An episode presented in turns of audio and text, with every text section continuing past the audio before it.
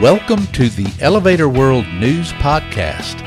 Today's news podcast is sponsored by Meet Franz, an award winning elevator servicing solution. But who is Franz? This brand agnostic solution analyzes the root causes of elevator faults around the clock. It combines an easy to install sensors kit integrated with software for elevator maintenance and service process optimization. Learn more at hellofranz.com. That's H E L L O F R A N Z.com.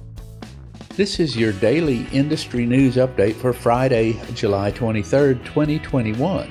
In today's news, TK Elevator wins a multi million euro order to equip the Stockholm Metro with escalators. A Honolulu based elevator technology startup lands a federal grant. NAESA seeks part time instructors and plans its annual Wisconsin Symposium, and Indian Railways is looking for the last section of land for a bullet train. TK Elevator has won a multi million euro order from AB Storstockholms Lokaltrafik to equip Stockholm metro stations with 44 heavy duty Victoria escalators, the OEM announced on July 22nd.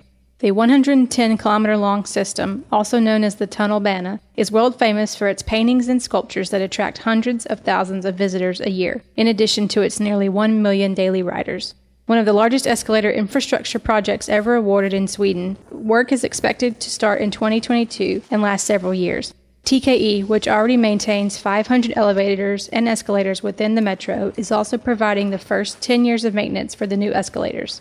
The units will have rises ranging from 4 meters to more than 26 meters and speeds of up to 0.75 meters per second. The escalators include several passenger safety features that exceed European standards.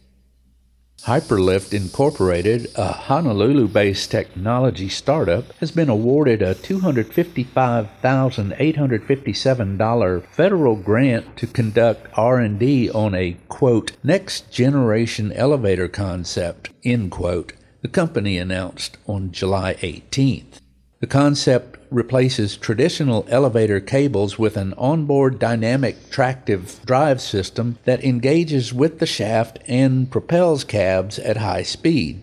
The grant was awarded by the National Science Foundation through the Small Business Innovation Research Program.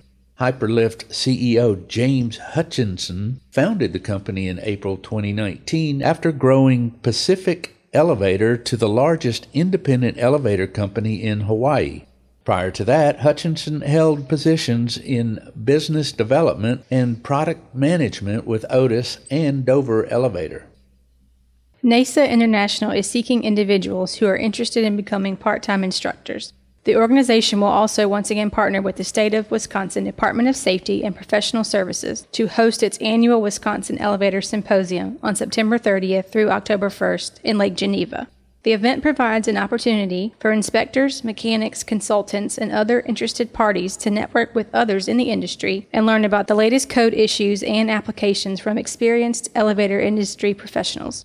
For more information about being a part-time instructor and about the symposium, visit the link in the news item at elevatorworld.com/news. Indian Railways, developer of India's bullet train project, has acquired almost 95% of required land in Gujarat, India, but has not fully taken possession of needed land in Maharashtra, Yahoo News reported July 15th, citing ANI.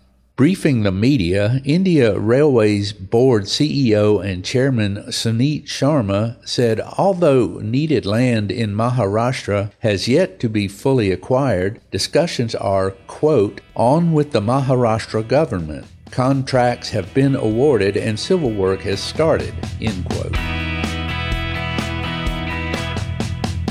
For more industry related information, visit elevatorworld.com and be sure to subscribe to our podcast in iTunes or the Google Play Store.